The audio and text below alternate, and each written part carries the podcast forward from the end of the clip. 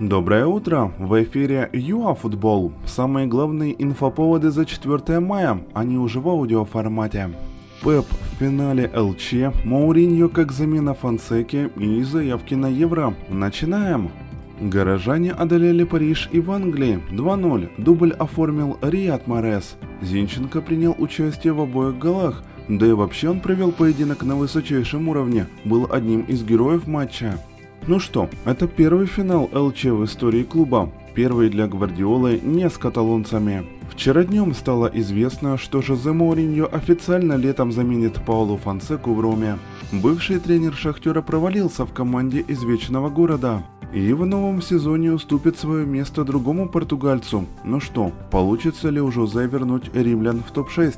Посмотрим. В УЕФА тем временем расширили заявки сборных на Евро из-за пандемии до 26 игроков. Это должно помочь тренерам выруливать в случае коронавируса. Но при этом на сами матчи будут заявлять по 23 игрока, просто балласт отцепят. Санжар официально подписал контракт с Олимпиком на два года. Напомним, ранее Роман Николаевич работал в команде на протяжении пяти лет. Авторитетное польское издание «Спорт» сообщает, что Легия заключила предварительный трудовой договор с Джоэлем Абуханной. Мы лишь добавим, что в текущем сезоне на месте левоногого центрбека в Легии играл арендованный у «Динамо» Шабанов, а Артем травмирован, да и не по карману он варшавскому клубу.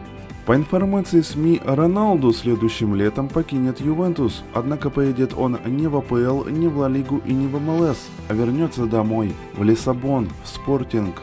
Время летит, Криштиану покинул родной клуб в 18 лет, а сегодня ему уже 36.